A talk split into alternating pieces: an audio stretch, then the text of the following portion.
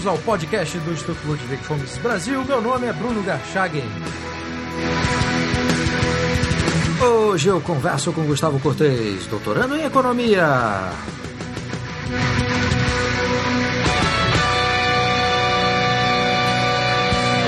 Seja muito bem-vindo, Gustavo. Obrigado, Bruno. Gustavo, você é coautor, junto com Renato Marcondes, de um paper sobre a evolução do sistema bancário brasileiro que fará parte do primeiro The Oxford Handbook of the Brazilian Economy, que é editado pela Oxford, Oxford University Press. Eu queria começar essa entrevista, essa nossa conversa, te perguntando como que era o sistema de crédito no Brasil no período colonial. Bom, Bruno, o período colonial tinha um sistema de crédito de natureza regional né, e totalmente pessoal, ou seja, era baseado na confiança entre o credor e o devedor. Não existiam os bancos como a gente está acostumado a ver hoje, né? eram somente esses emprestadores individuais. Né? A maioria eram comerciantes estrangeiros. Além desses indivíduos, a gente também tinha algumas instituições beneficentes que faziam empréstimos com alguma regularidade, mas tudo isso de uma forma muito precária e informal. Essas eram as Santas Casas né, e outras fraternidades é, religiosas. Por exemplo, duas instituições muito importantes nesse período foram a Santa Casa da Misericórdia, na Bahia, e o Juízo dos Órfãos, no Rio de Janeiro. Essas instituições elas conseguiam seu capital por meio de doações e heranças deixadas pelos fiéis para manutenção da instituição e a realização de obras de caridade. Mas as relações de crédito mais frequentes nessa época da economia açucareira ocorriam entre os comerciantes e agricultores, que nessa época eram os senhores de engenho. A formalização tipo, desse, desse tipo de crédito era feita em livros né, de contabilidade de cada comerciante. Né? E o registro que estava ali servia de prova de que houve uma, uma operação de crédito e débito entre o comerciante e o, e o senhor de engenho. Como todo período poderia haver conflitos, né? Então, no caso de conflitos, as partes poderiam recorrer às cortes por meio de processos judiciais. Aí, só para dar um, alguns números, né, alguma ideia de como eram as condições de empréstimo nessa época, tudo isso, é, claro, tem a, a, ressalva de que é um período muito difícil de obter dados, né, mas são estimativas dos estudiosos desse período. É, os comerciantes eles emprestavam por prazos de um a dois anos, né, então eram um, prazos relativamente mais curtos. Os juros podiam chegar a cerca de 8% no final do prazo, que normalmente era o momento da colheita. Né? Então, o, o comerciante dava o crédito para o agricultor no momento que ele ainda estava esperando a, a colheita, para depois poder pagar o seu o juro e o montante principal pelo empréstimo. Os, os devedores eles normalmente usavam o seu patrimônio para dar como garantia dos empréstimos. Nessa época, os principais ativos de um típico senhor de engenho eram a safra, né, que ele ia colher, os escravos e os bens da sua propriedade, tanto os bens móveis quanto os bens imóveis. Então, até pelo menos a metade do século XVII, 1660 por aí, o mercado funcionava relativamente bem. As dificuldades elas começaram a surgir com algumas leis que a coroa portuguesa é, instituiu, dando privilégios para o lado do devedor nessa relação de credor barra devedor. Gustavo, por que, que a coroa portuguesa, não sei se você é, chegou a pesquisar isso especificamente, é, adotou esse tipo de mecanismo, quer dizer, conceder privilégio para o devedor isso que, do ponto de vista econômico, não faz o menor sentido, porque ele ataca uma coisa fundamental nessa relação, que é o grau de confiança que se estabelece entre quem toma o empréstimo e quem concede o empréstimo. Né? O que há nessa época, explicações né, da, da, desse tipo de intervenção, é, basicamente são grupos de interesse né, agindo para obter vantagens em relação ao outro lado da, da relação é, de crédito e débito. Né? Você pega, por exemplo, é, vou, vou, só citar aqui quais eram as, os tipos né, de, de, intervenções que foram feitas e dá para perceber a, a, influência de grupos de interesse aqui. Né? Então, por exemplo, os dois principais, é, as duas principais intervenções da, da coroa que prejudicaram o funcionamento no sistema de crédito da colônia foram o controle de preços né, exercido sobre a taxa de juros e, e as limitações à execução dos bens né, para cumprir contratos inadimplentes. Para ficar aí nessa, nessa pergunta que você fez, é, por que, que a coroa fez isso, é, de, de, desequilibrar essa, essa relação de credor-devedor, basicamente você pode ver quem, quem eram os grupos de interesse beneficiados por essa lei. Senhores de engenho e mineradores, né? como se há de, de se esperar no Brasil colonial, que eram os grupos que detinham muito poder. E aí, conforme você mesmo já adiantou, é, exatamente isso aconteceu. Por que, que essa intervenção da execução de bens atrapalhou tanto o mercado de crédito? Quando você limita o valor dado como garantia para os empréstimos, você diminui a disposição de quem está é, emprestando. É, vou dar um exemplo aqui para facilitar. Se eu te empresto um dinheiro hoje, você me der um calote amanhã, é possível que eu não vou conseguir recuperar o meu investimento tomando apenas uma parte das, da, dos bens que você me deu como garantia. Talvez fizesse sentido eu te emprestar se lá na frente eu pudesse recuperar o prejuízo ficando com todos os seus bens dados em garantia. Mas quando essas garantias ficam limitadas demais, o benefício de correr esse risco fica menor e eu acabo preferindo não te emprestar é, mais o dinheiro. Isso no jargão de finanças tem um nome é, em inglês de pledgeability, ou seja, o quanto um devedor consegue utilizar dos seus bens para dar como garantia na tomada de um empréstimo. Essa intervenção da coroa portuguesa acabou diminuindo o pledgeability dos, dos devedores e deprimiu o funcionamento do mercado como um todo. E aí, em, em relação a, outro, a, outro, a outra intervenção, né, o controle de preços, basicamente isso tem a ver com o grupo de, de, de, de a pressão vinda da igreja, né? a igreja condenando a usura e esse tipo de, de argumento. Né? Então não pode ter taxa de juros abusivas, né? entre aspas. Então vamos pensar primeiro na, nas consequências disso. Né? Por que, que o controle de preço atrapalhou tanto também o crédito na economia colonial? Se você pensar no número que eu disse antes, né, que o mercado operava numa taxa de juros de 8% antes das intervenções, que esse 8% é uma estimativa do historiador Stuart Schwartz, que é professor do Departamento de História de Yale. Quando você mantém o juro máximo recebido pelo credor em 5%, que era o valor, o teto estabelecido pela coroa, você está tirando quase metade da renda de quem está emprestando. Né?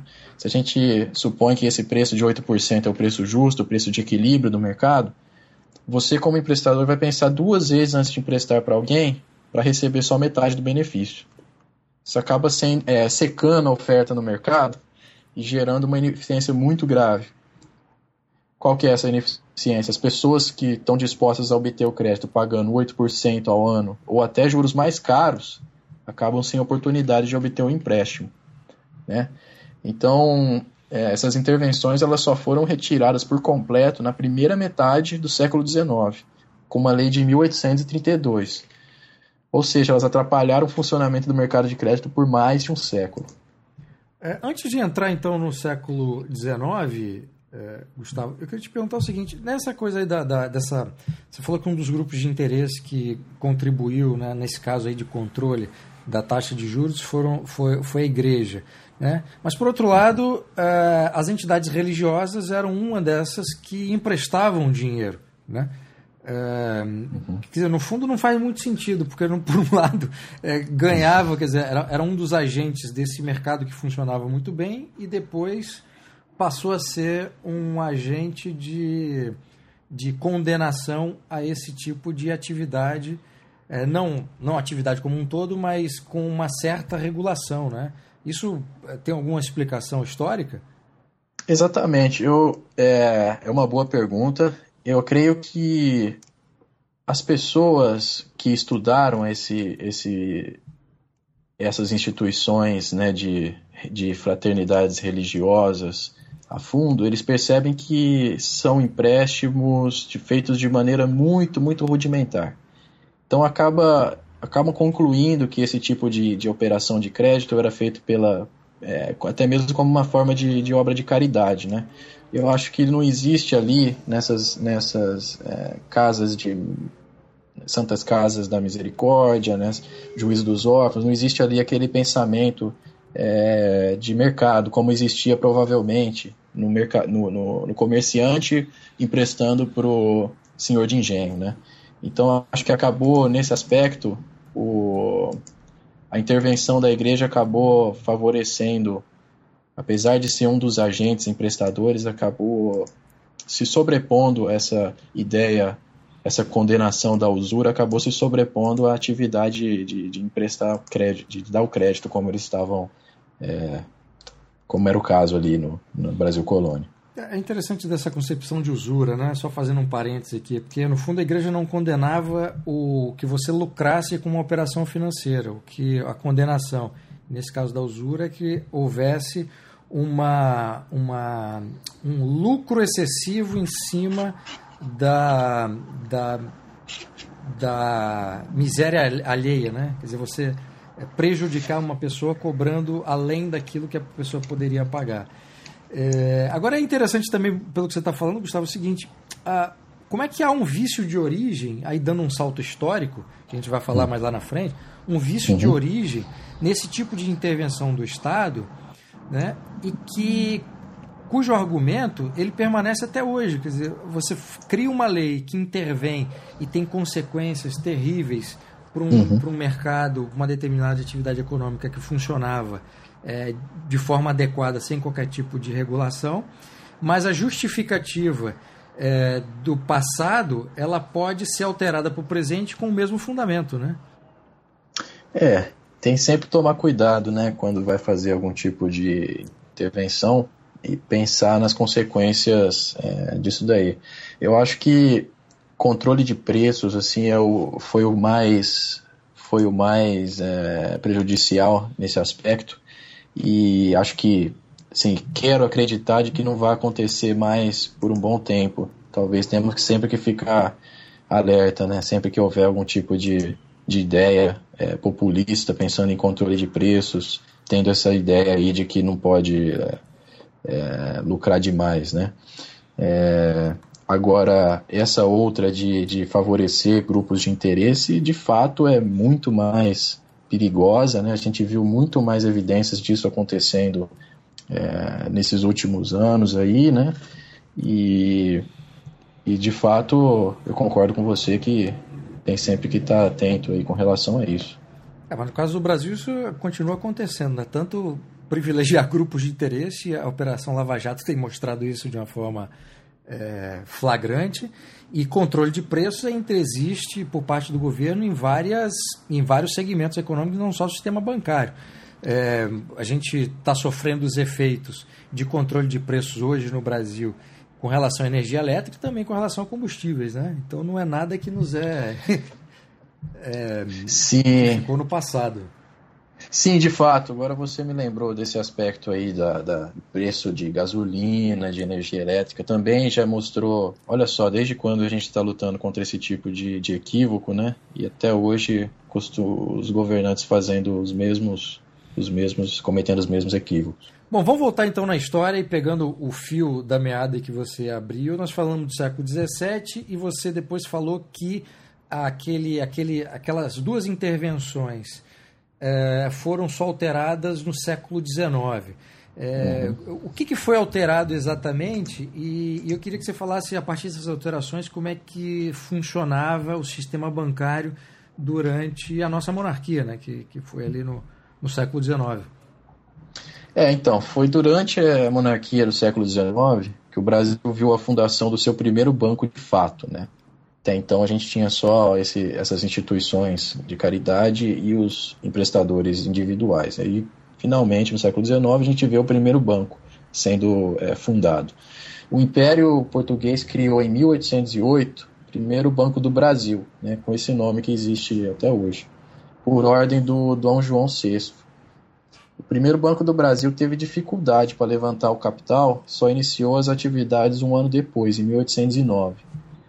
É, como era de se esperar, o banco teve na coroa o, o seu principal cliente. Né? Chegou a emitir moeda no, três vezes o seu capital inicial. No entanto, esse banco durou apenas duas décadas e fechou em 1829 por problemas de gestão e também pela redução das reservas metálicas, que foram consequência do retorno do Dom João VI para Portugal. O fato do Banco do Brasil ter fechado as portas pouco tempo depois da independência, em 1822, acabou gerando a sensação na população de que esse negócio de guardar dinheiro em banco era muito arriscado. Até que uma década depois, em 1831, nós tivemos a primeira Caixa Econômica, fundada lá no Rio de Janeiro e inspirada por, pelos bancos de poupança franceses. Foi feito um grande trabalho de divulgação para incentivar o hábito de poupança entre a população.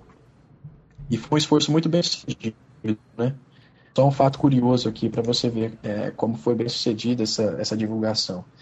É, a Caixa Econômica tinha milhares de ações né, nessa época, e 8% de, dessas ações pertenciam a escravos. Então, isso mostra um alto grau de acessibilidade da atividade bancária, ou seja, não era uma coisa extremamente elitizada você participar do setor bancário, seja como depositante ou acionista. O sucesso dessa Caixa Econômica no Rio de Janeiro levou o governo a abrir a Caixa Econômica da Corte e o Monte do Socorro. O interesse crescente do público em manter depósitos junto a instituições públicas levou outras províncias a abrirem também as suas próprias caixas econômicas. Uma outra coisa importante que aconteceu no período da, da, do Império é, foi que a gente também viu o primeiro banco privado do Brasil surgindo, né? O Banco do Ceará, que foi fundado em 1836. Só que ele fechou apenas três anos depois, também por excessos gerenciais. Aí, dois anos depois, em 38, né, 1838, foi fundado um segundo banco é, privado é, muito importante nessa época, que foi o Banco Comercial do Rio de Janeiro. Foi resultado da união de comerciantes e emprestadores privados. O banco foi muito bem sucedido, especialmente né, no Rio de Janeiro. Ele tinha. Por que, que ele foi bem sucedido? Ele tinha uma restrição no seu estatuto, né, ele se autoimpunha uma restrição de emitir moeda no limite de até um terço do seu capital total. E como ele seguia estritamente esse, essa condição no seu estatuto, os depositantes recompensaram essa austeridade do banco depositando um volume maior de recursos. Né? Então, como a gente é, até comentou, existia o interesse do público de manter depósitos em instituições públicas, porque era mais seguro, né? O, o, Estado tem o poder de taxar as pessoas, é menor a chance de você levar um calote é, de um banco estatal, porque o Estado sempre vai poder taxar as pessoas e, e, e fechar as contas.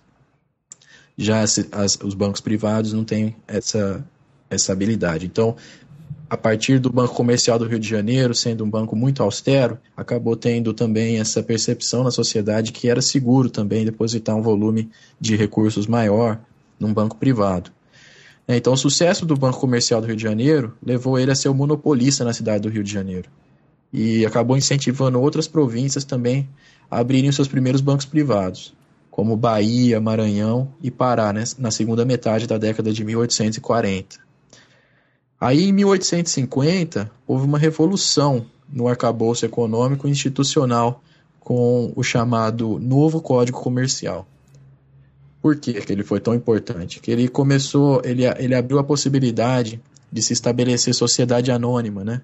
Então isso aumentou significativamente o número de bancos e estabelecimentos por essa nova, esse novo regime, né, de organização empresarial que é a sociedade anônima.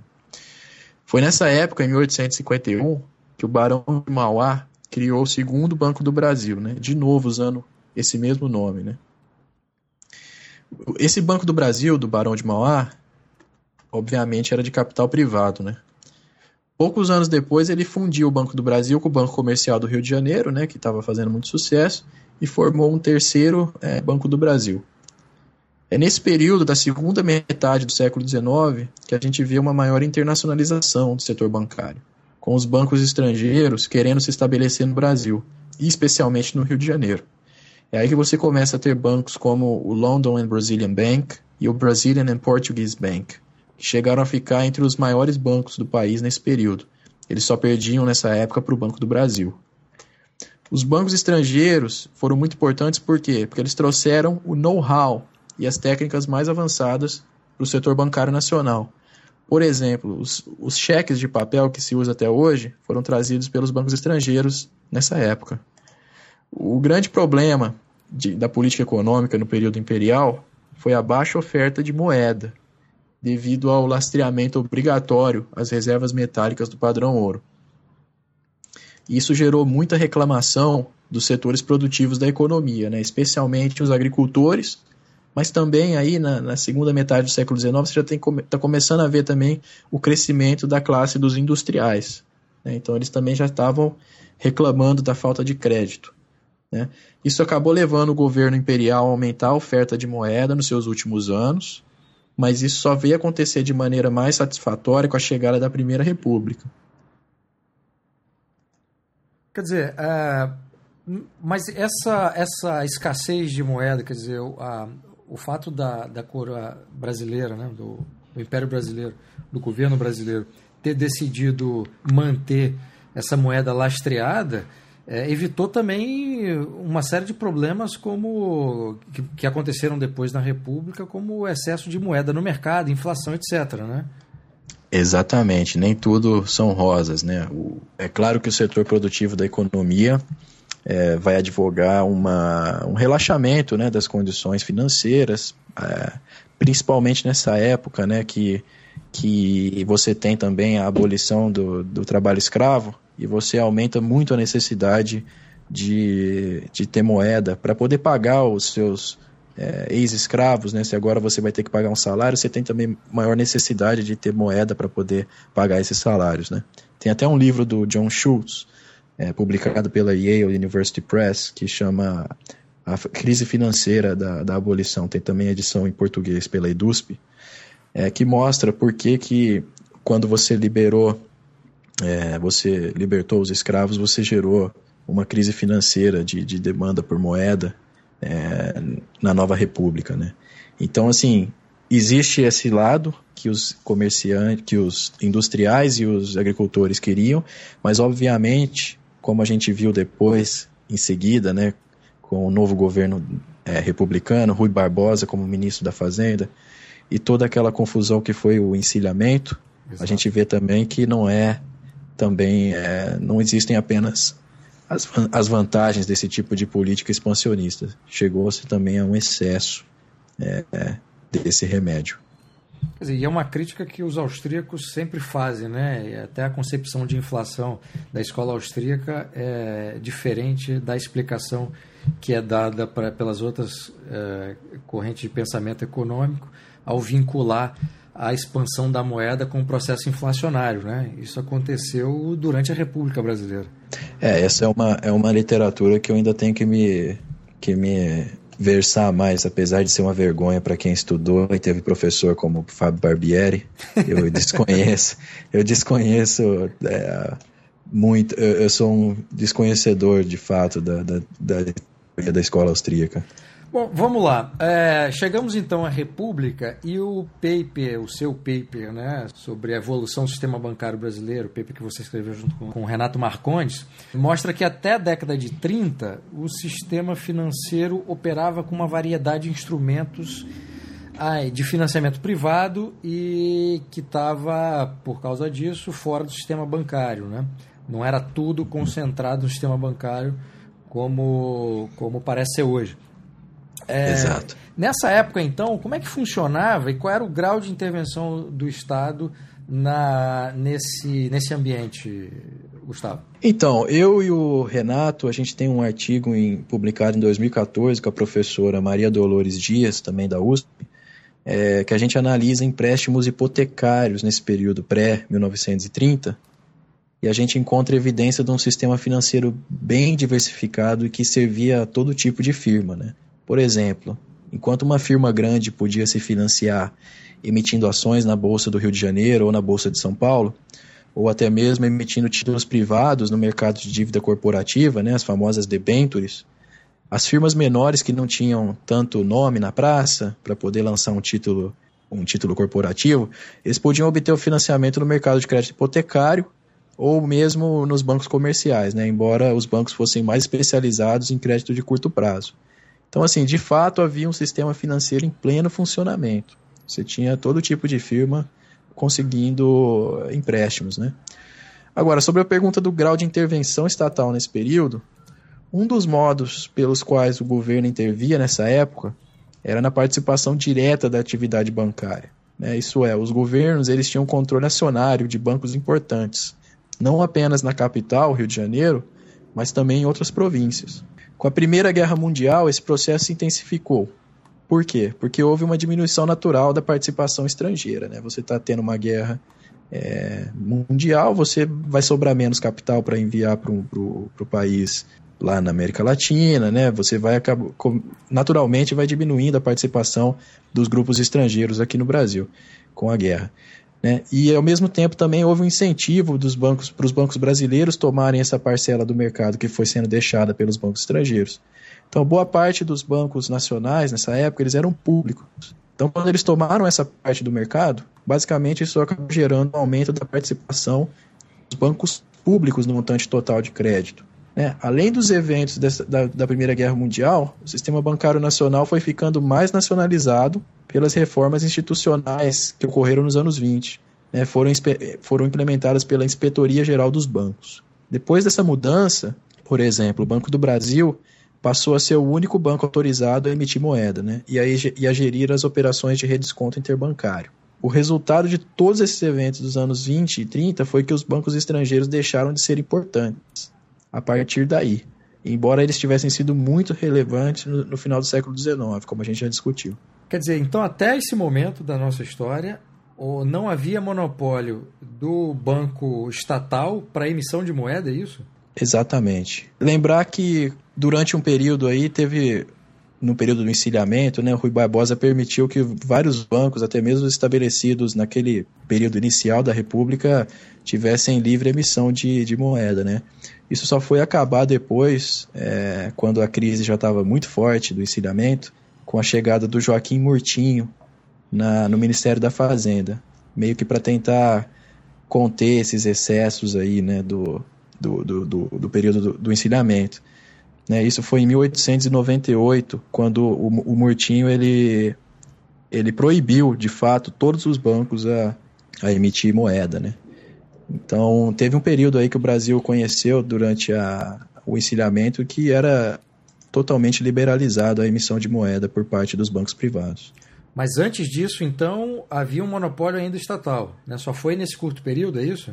Foi nesse curto período, sim, que a gente viu a maior a grande expansão de, de, moeda e sem um mínimo de regulação foi esse período sim. Antes disso era, sempre foi mais, mais restrito. De um ponto de vista relativo, né, a gente pode é, acho que chegar a uma conclusão que eu acho que é equivocada e fazer, bom, se libera os bancos para emitir moeda, o Estado não tem mais um monopólio, vai sempre gerar problemas como gerou no encilhamento.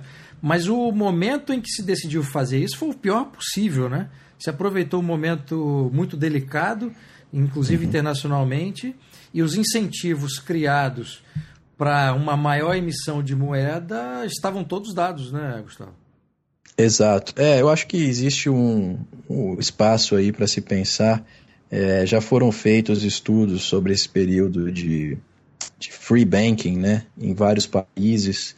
Acho que o Brasil ainda pouca gente estudou, pouca gente se debruçou de fato sobre essas questões de, da livre emissão de moeda é, no período do encilhamento. Acho que existe muito espaço ainda para a gente fazer esse tipo de pergunta que você fez, né? Se de fato o ambiente já estava viciado, né? Para acontecer uma catástrofe dessas, ou se de fato isso está inerentemente ligado ao, ao fato de você permitir é, a livre emissão pelos bancos privados. Né? Por que, nesse momento os bancos públicos eram a maioria ou eram todos os bancos que atuavam nesse mercado, sendo que já havia um passado é, que era recente, né, comparado àquela época, de uma predominância dos bancos privados? É, como aconteceu esse tipo de a, a, primeira guerra ela vai acabando naturalmente vai acabando com o poder dos bancos privados né com os bancos estrangeiros né e, e isso, como, o, como a gente falou antes lá no século XIX, os bancos, os outros, as outras províncias né, que viram o, o, sucesso dos bancos, como por exemplo o Banco da, da Corte, né, o Banco, a Caixa Econômica da Corte, eles acabaram abrindo seus próprios bancos estaduais. Então foi, foi um momento que cresceu a participação do setor público no, na atividade bancária como um todo. Né? Então, isso, nesse momento que começou a guerra, nós já tínhamos um ambiente de predominância do setor público. Né? Então, foi na hora que começou a surgir aquela, aquela oportunidade de ganhar mercado, quem que, quem que tirou maior proveito disso? Foi o setor público, né? Que, por outro lado, também é, era beneficiado com as intervenções que o governo fazia, que atrapalhava, no fundo, os bancos privados. Né? Exatamente. Né? Você tem, nesse período, uma, uma intervenção né, da, da, feita basicamente todo o arcabouço institucional aqui foi feito para privilegiar né, o, o setor bancário nacional, que não se sabe né, se foi proposital ou não, falar de setor bancário nacional nessa época basicamente é falar do setor público, né, dos bancos públicos. Gustavo, é, ainda sobre, sobre esse período aí dos anos 30, né? no trabalho vocês mostram, no trabalho acadêmico, vocês mostram que esse sistema que funcionava bem foi significativamente limitado por reformas institucionais né, que são intervenções estatais, adotadas após a Grande Depressão. Quais foram as principais, ou qual foi, qual foi a principal mudança e as consequências dessas intervenções realizadas nessa época? Tá, então, é, essas intervenções dos anos 20 não foram nem de longe tão prejudiciais quanto as que viriam a ser adotadas nos anos 30. A principal mudança adotada durante o governo Vargas foi a chamada Lei de Usura, de 1933, que nada mais era do que um novo controle de preços, né? Assim como o controle de preços da coroa portuguesa no período da colônia, o governo Vargas ele cria um limite superior para a taxa de juros cobrada no Brasil. A taxa máxima que eles permitiam era de 12% ao ano, que subentende-se 1% ao mês, né, em juros simples. Qual que foi o grande problema, além daqueles que eu já comentei lá no caso do controle de preços da colônia? problema é que nessas décadas de 30 até 50, o Brasil começa a sofrer com uma inflação muito alta, de modo que os juros nominais de 12% ao ano ficam sistematicamente defasados e aquém das necessidades operacionais do mercado de crédito. Em alguns anos, o juro real, ou seja, aquele juro descontado do valor da inflação, chegava a ser negativo. Quem ia querer emprestar dinheiro para receber menos do que emprestou? Ninguém, né? Ninguém gosta de perder dinheiro. Então, os bancos dessa época se especializaram em operar depósito de curto prazo e emprestar também no curto prazo para minimizar as perdas inflacionárias. Uma consequência dessa necessidade de buscar depositantes foi o crescimento do número de agências bancárias. Vários bancos nessa época abriram agências em novas localidades para aumentar a capilaridade e obter mais depósitos. O resultado dessa intervenção foi a atrofia da participação do setor bancário no Brasil, você pegar, por exemplo, a participação dos depósitos à vista em relação ao PIB, ficou praticamente a mesma, estagnada, durante duas décadas, entre 46 e 62. Outra consequência foi a impossibilidade dos bancos comerciais fazerem empréstimos de longo prazo sem perder dinheiro. Então você ficou numa lógica é, muito de, é, curto prazista. Né? Então esse modus operandi essencialmente de curto prazo dos bancos comerciais, levou o governo a pensar na criação de um banco público especializado no crédito de longo prazo. Essa discussão toda desagou na fundação do BNDE, nessa época sem o S, né, do BNDES, em 1952. Então, ao invés de resolver o problema ali da, dos bancos é, privados, né, dos bancos comerciais comuns, que estavam sofrendo com a inflação e com o limite na, na taxa de juros, é, o governo acabou fazendo um puxadinho ali, criando um banco público, é, que é o BNDES, né, um banco de desenvolvimento, para fornecer crédito de longo prazo, sem pensar no que poderia estar tá causando o problema dos bancos é, já existentes não conseguirem atuar no mercado de longo prazo.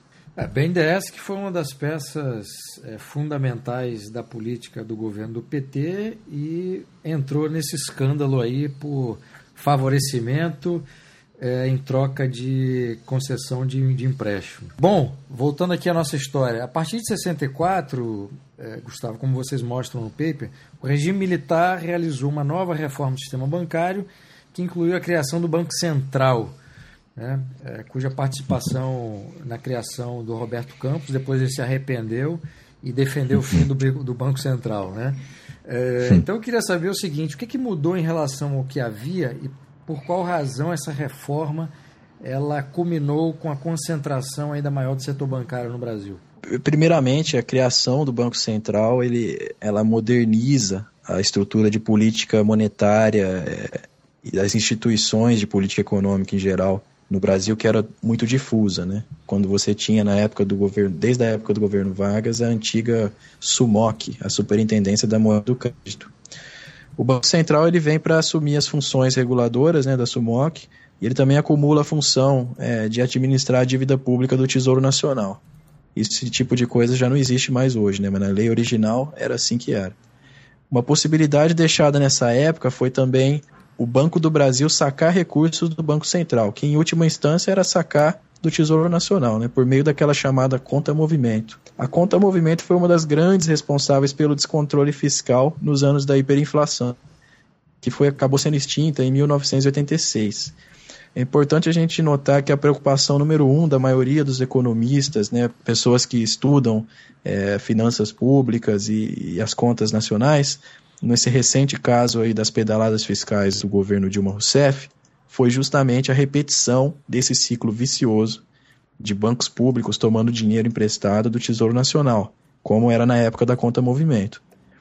Uma reforma no setor financeiro concedeu os incentivos à proliferação de instrumentos financeiros, como letras imobiliárias, letras de câmbio, entre outros.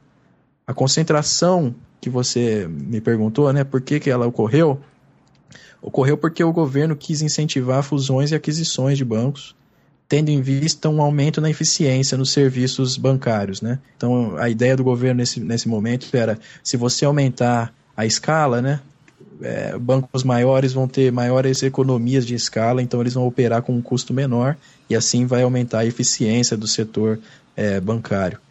É, então, por exemplo, o que, que o governo fez para incentivar esse tipo de, de, de, de comportamento, de fusões e aquisições? ele interrompeu a concessão de licenças para a operação de novos bancos. Então aí o único modo que uma instituição bancária tinha para crescer era comprando um outro banco. O número de bancos acabou caindo de 328 é, em 64 para 106 em 76.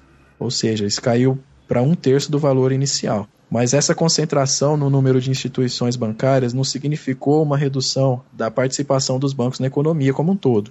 Os serviços financeiros, como proporção do PIB, mais que dobraram nesse período. É importante notar também que a melhoria das condições do mercado é, de crédito teve muito a ver com a estabilização monetária. Né? Quando a inflação dava uma trégua, o crescimento do crédito acontecia. Embora não fosse uma condição suficiente para crescer o crédito, a estabilidade monetária foi condição necessária para isso. Bom, em relação ao Banco Central, já que eu citei aqui o Roberto Campos, ele tinha um texto que ele escreveu, dizia o seguinte: é enorme a brecha entre os objetivos idealizados na legislação de 1964 e as realidades de hoje. Concebido como um, anjo Gabriel, o Banco Central virou um Frankenstein.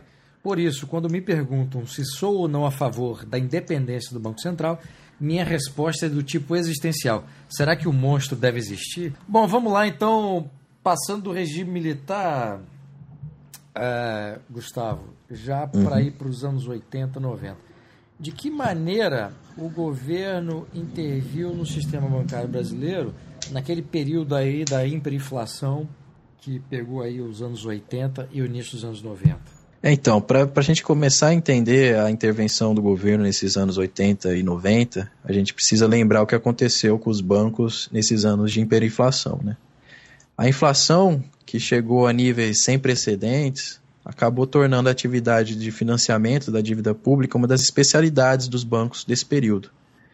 Como se tratava de um ganho é, decorrente da, da distorção inflacionária, muitos bancos confiaram nessa, a essa atividade a maior parte dos seus lucros. Por exemplo, a, as rendas dos bancos com operações relacionadas à inflação representavam 42% das receitas totais dos bancos, em média. Isso era equivalente a 4% do PIB em 92, que é um absurdo. Muitos bancos que operavam no vermelho nas demais atividades e, e, e só conseguiam fechar o balanço no final do mês por causa dessas atividades é, geradas pela distorção inflacionária. Obviamente, quando essas receitas caem para zero em 95, ou seja, depois do plano real, que acaba com essa, é, essa renda relativamente fácil, muitos bancos entram em situação de falência. Muitos desses bancos não tinham o know-how necessário para uma gestão de riscos eficiente, que levou uma taxa, a taxa de, de inadimplência às alturas. É, então você não sabe como é, fazer uma gestão de, de, de, risco de crédito, você acaba pegando é, devedores de alto risco e você começa a ter muito calote. Né? Então, o banco que não tinha, que estava muito é, acostumado a ter o seu lucro advindo de instrumentos de proteção à, à inflação, acaba tendo dificuldade aí de sobreviver nesse novo mundo com estabilidade. É, então, por exemplo, só para te dar um exemplo de o que, que aconteceu nessa época, cerca de 5% dos empréstimos eram inadimplentes em média na metade de 94, mas esse número saltou para 15% em 97. Ou seja, passou, triplicou o número em apenas três anos. Esse número era ainda maior para os bancos estaduais, que tinham como principal atividade a rolagem das dívidas dos governos estaduais. Então, a necessidade de evitar uma crise bancária fez com que o Banco Central do Brasil agisse diretamente na administração dos bancos. Foram criados dois programas de resgate dos bancos né? um para os bancos privados, que foi chamado de PROER em 95, e um outro para os bancos estaduais, o PROES, de 96.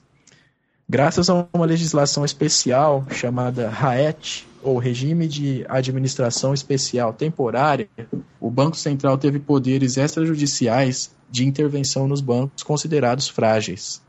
Os programas foram essenciais para acelerar a venda e a liquidação de bancos com balanços problemáticos, especialmente os bancos estaduais que eram usados politicamente por, pelos governos, é, pelos governadores né, do, dos estados há muitas décadas. Em 97, 22 dos 27 estados brasileiros negociaram suas dívidas com o governo federal e uma das cláusulas do contrato era a venda dos bancos estaduais ou a transformação deles em uma agência de fomento.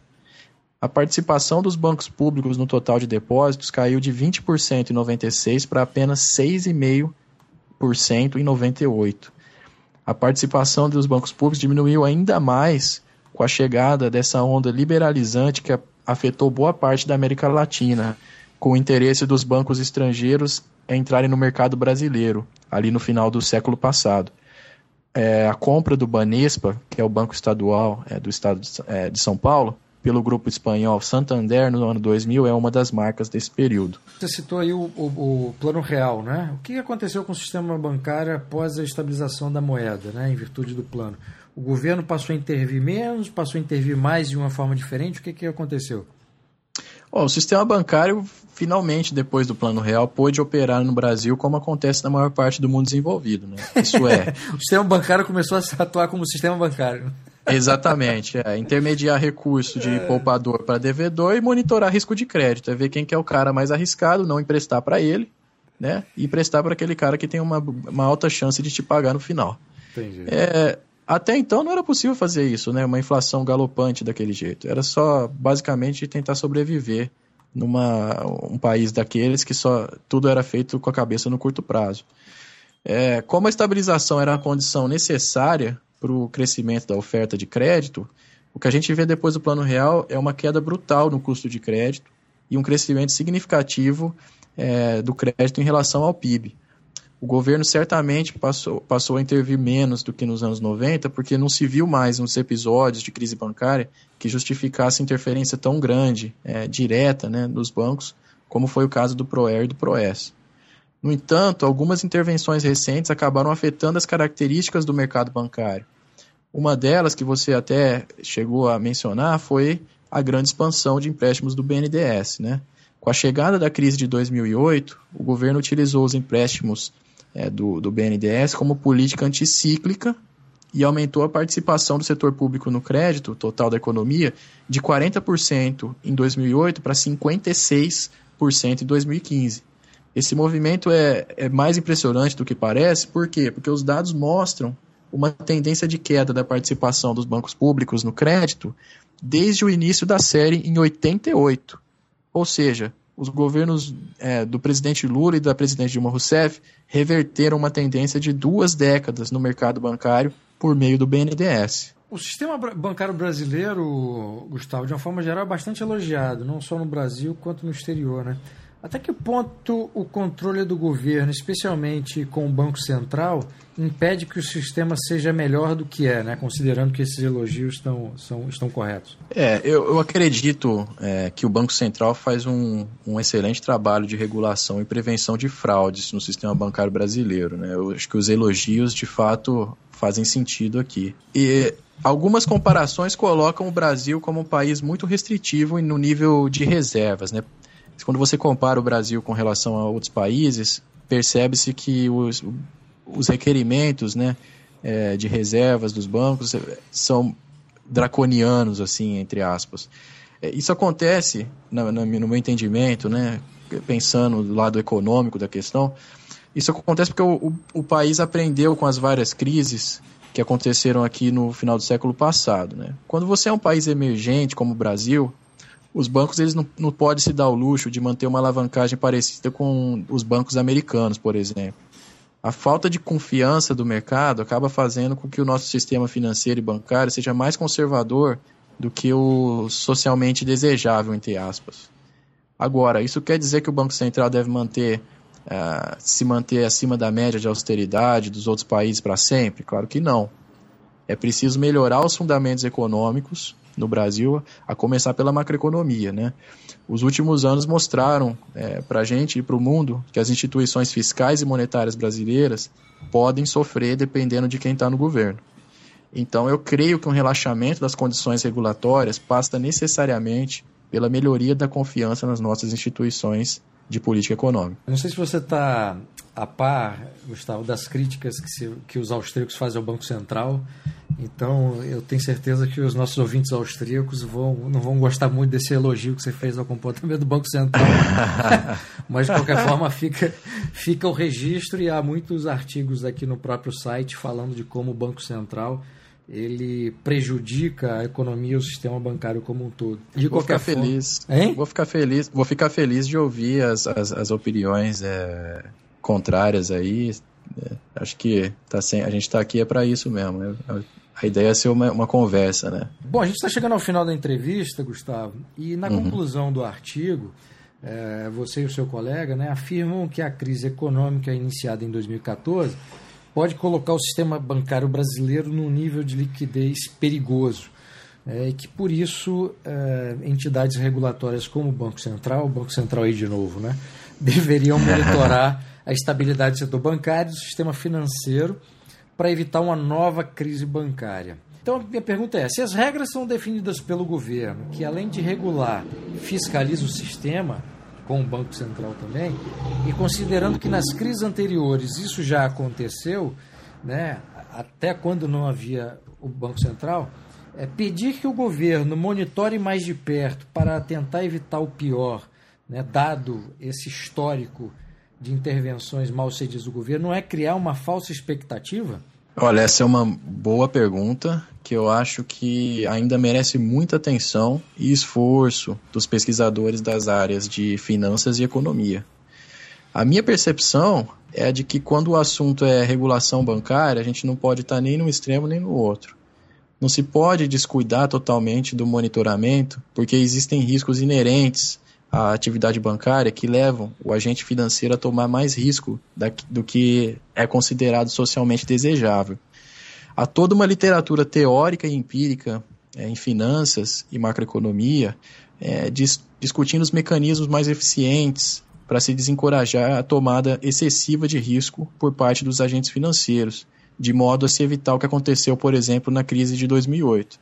Só para dar um exemplo concreto, o professor Alan Taylor, da Universidade é, da Califórnia, em Davis, tem um artigo recente mostrando que as crises, as crises econômicas precedidas por grande alavancagem financeira são piores e mais demoradas do que crises sem alavancagem. Por isso que eu penso haver alguns motivos para que tenhamos alguma regulação e monitoramento. Por outro lado, você também tem razão quando diz que a regulação e o monitoramento bancário não resolvem o problema sempre. Existe um estudo recente do professor Vikrant Vig, da London Business School, mostrando que algumas medidas regulatórias complicadas recentemente adotadas por meio daqueles acordos da Basileia, né, que reúnem bancos centrais do mundo inteiro, Isso. acabaram piorando as coisas. Isso é, fizeram com que os bancos tomassem mais risco do que antes. O artigo do professor Vikrant Vig acaba por favorecer uma regulação com regras simples e de fácil entendimento. Então eu, eu penso que não, não, estare, não estaremos criando falsas expectativas se os bancos centrais tiverem a humildade e aprenderem com a evidência empírica dada pelo período recente pós-crise.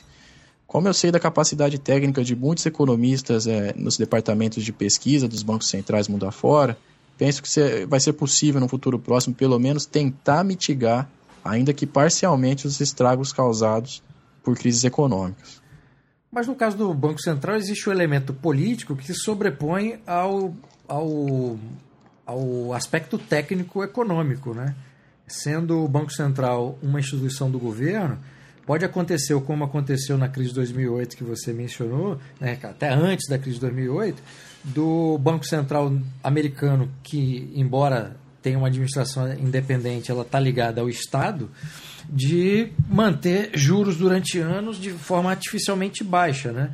E no caso da crise, por exemplo, da, da crise imobiliária que houve, e em consequência a crise do crédito, você tinha essas dívidas que foram tomadas para crédito imobiliário pelos, pelos bancos privados ou pelas instituições financeiras privadas, que eram todas garantidas pelo Tesouro americano. Né? Quer dizer, o governo está sempre ali, de alguma forma, é, envolvido nas crises, né, Gustavo?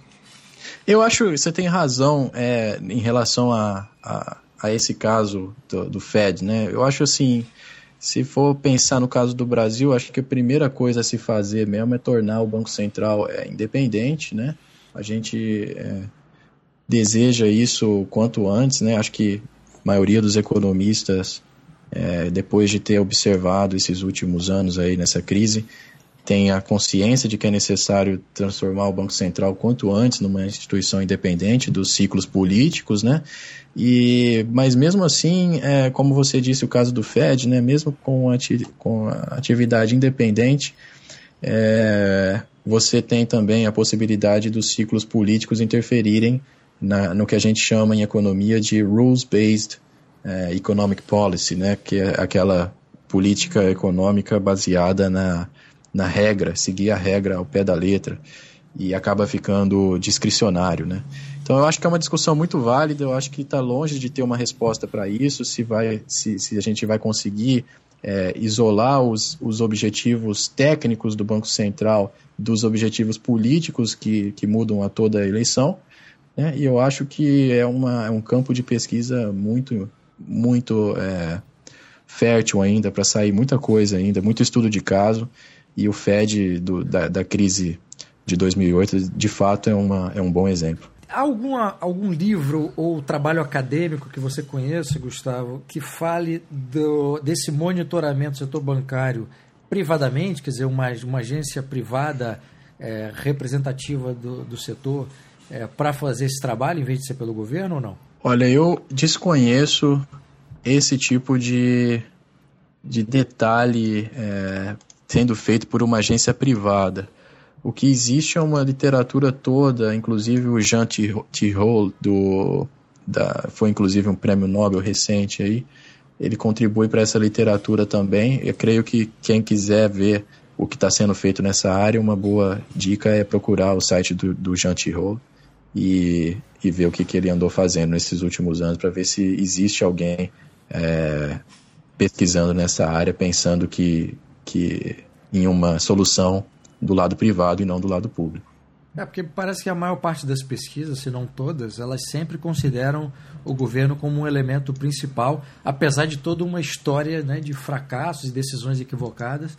E o caso do Brasil, vocês mostram isso de uma maneira flagrante. Né? Todas as vezes que o, que o governo entrou para tentar é, modificar, estabelecer novas regras, as consequências negativas me parece que superaram aquelas que se pensava como sendo positivas, se é que aconteceram. Né?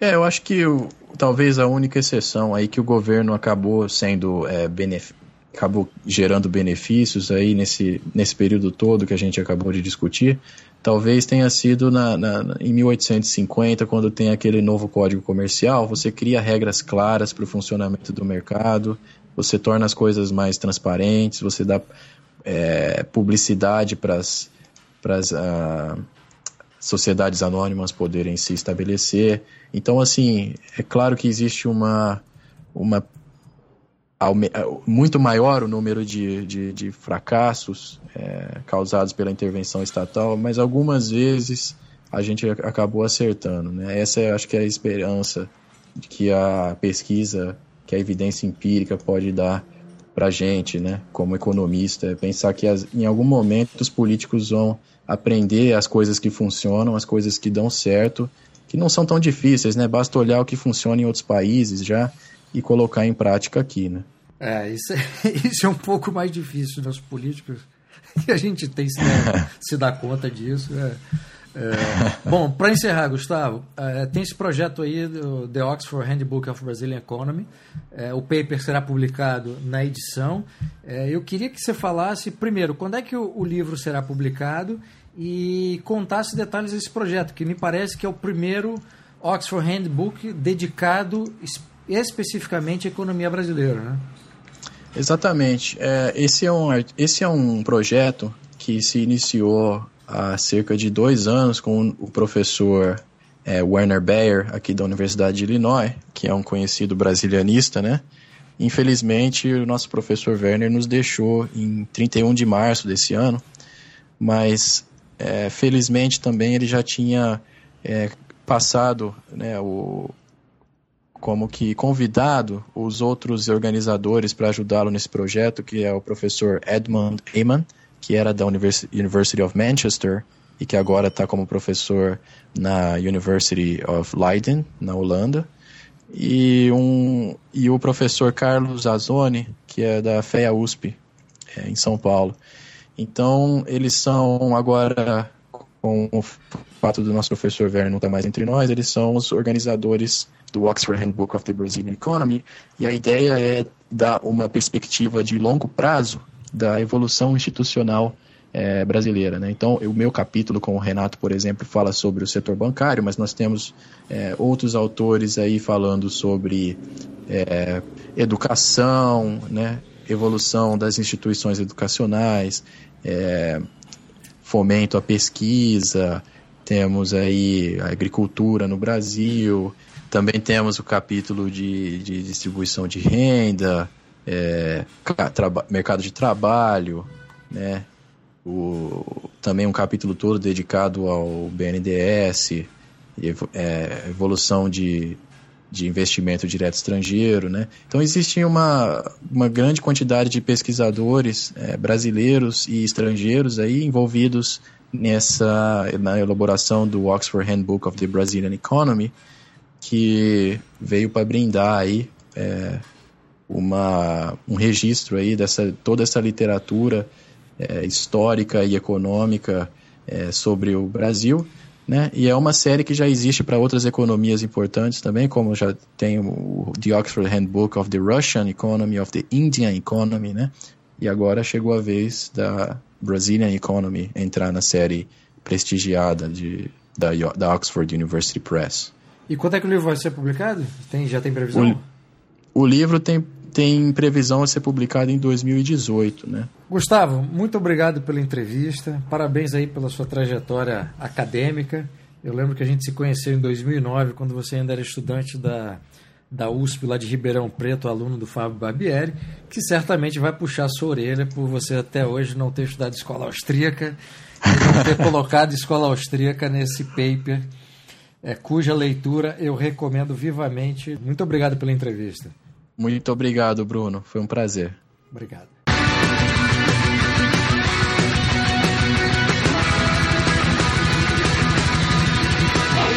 Este foi o podcast do Instituto Ludwig Gomes Brasil. Meu nome é Bruno Garchagen.